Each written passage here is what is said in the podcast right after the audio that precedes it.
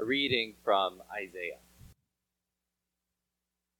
See, my servant will act wisely. He will be raised and lifted up and highly exalted. Just as there were many who were appalled at him, his appearance was so disfigured beyond that of any human being, and his form marred beyond human likeness. So he will sprinkle many nations, and kings will shut their mouths because of him. For what they were not told, they will not see, and what they have not heard, they will understand. Who has believed our message, and to whom has the arm of the Lord been revealed? He grew up like a tender shoot, like a root out of dry ground. He had no beauty or majesty to attract us to him, nothing in his appearance that we should desire him. He was despised and rejected by mankind, a man of suffering and familiar with pain. Like one from whom people hide their faces, he was despised, and we held him in low esteem. Surely he took up our pain and bore our suffering. Yet we considered him punished by God, stricken by him, and afflicted. But he was pierced for our transgressions, he was crushed for our iniquities. Punishment that brought us peace was on him and by his wounds we are healed. We all, like sheep, have gone astray. Each of us has turned to our own way. The Lord has laid on him the iniquity of us all. He was oppressed, afflicted, yet he did not open his mouth. He was led like a lamb to the slaughter, and as a sheep before its shearers is silent, so he did not open his mouth. By oppression and judgment he was taken away. Yet who of his generation protested? For he was cut off from the land of the living. For the transgression of my people he was punished. He was assigned a grave with the wicked and with the rich in his death, though he had done no violence, nor was any deceit in his mouth. Yet it was the Lord's will to crush him and cause him to suffer. And though the Lord makes his life an offering for sin, he will see his offspring and prolong his days will of the Lord will prosper in his hand. After he has suffered, he will see the light of life and be satisfied.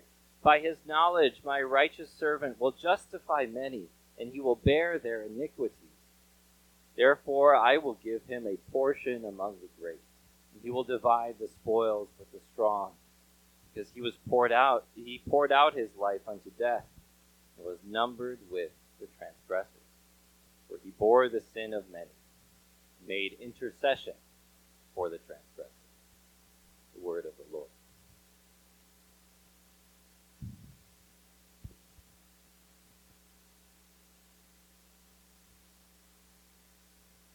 All living things are hardwired to avoid pain. You can step on the tail of the nicest dog, and it's still liable to snap at you. When you don't realize how hot the pot is, but you accidentally touch it, your hand shoots back into your body so fast your shoulder could dislocate. All living things are hardwired to avoid pain. It's in our instinct. We don't even have to think about it. So when someone or something willingly embraces pain, that's because something has gone terribly wrong. Some people will move to harm themselves. They will choose pain. They will embrace suffering. But it's only and always because there is an extreme inner turmoil that they need to deal with, and this is the only way they can think of how. When someone or something embraces pain, it's only and always because something has gone terribly wrong. Isaiah predicts about Jesus, the Messiah's death, that that would be the conclusion that we would draw, that humankind would draw as we watch him suffer. And isn't that kind of in the back of our minds whenever you see a picture of Jesus on the cross or a statue or a work of art that shows it in its, its gory detail?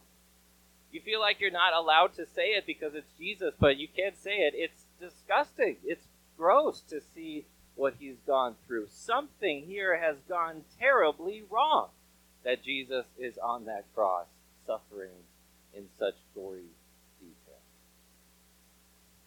It's possible, even for people who confess Christ crucified Sunday after Sunday after Sunday, to still not get it.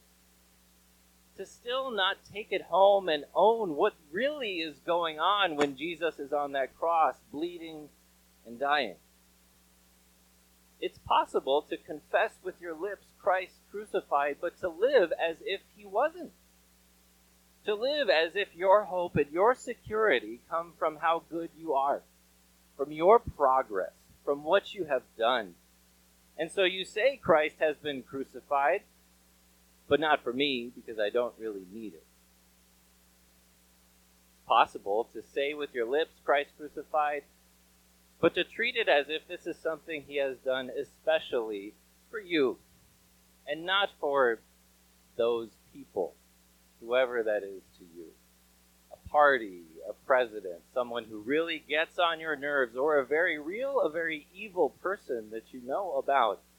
Christ was crucified for me, but for that person, they need something much stronger, you might think.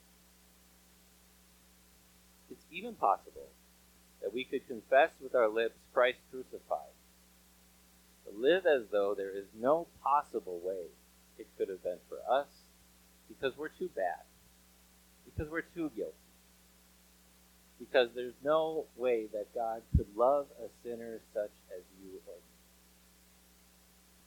But what all of these misunderstandings of Christ on the cross have in common is they all come from a place of deep personal pain.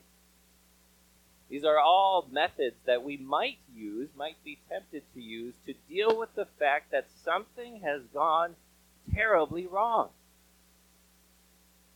And all of these misunderstandings of Christ on the cross simply point to the reason why he did what he did. This last Sunday in Raven Falls, Utah, there was a group of three hikers who were hiking the snowy slope when all of a sudden an ice column broke from its place and was careening toward them at breakneck speeds. And so the, a woman who was hiking in that group had a choice. She could either step out of the ice column's way and be saved and let her two friends get hit by, by its force, or she could push them aside and risk herself losing her own life. She chose the latter. She saved her two friends' life and incurred such serious injuries from that ice hitting her that the medics were not able to save her. She died by giving her life for her friend. She died a hero. When I read our lesson from Isaiah, you heard all sorts of different words for the column of God's wrath that was heading right for us. The wrath of God, the punishment for our sins and our transgressions and our iniquities and our shame and our disgrace that we have incurred for our sin. We were there in line. It was coming for us. But Jesus did something that was a lot more profound, a lot more special than what that woman did for her friend. Because as soon as she pushed them out of the way and she was killed by that ice, she was instantly recognizable as a hero. What she did was honorable. Jesus, as he hung on the cross, so many people concluded that this must have been a man of dishonor.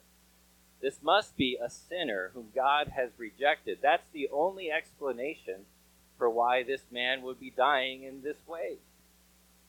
They didn't get what Jesus was actually accomplishing. He was taking our place. Jesus suffering on the cross, the physical part of it, is only a small detail. Isaiah does not spend that much time describing the physical torture that the Messiah would undergo, but what's more profound is what Jesus is going through spiritually as he hangs on the cross. As he hangs on the cross, he is taking our place in the spiritual firing line. He is pushing us aside and he is taking on himself all of God's wrath against every sin that has ever been committed of all time.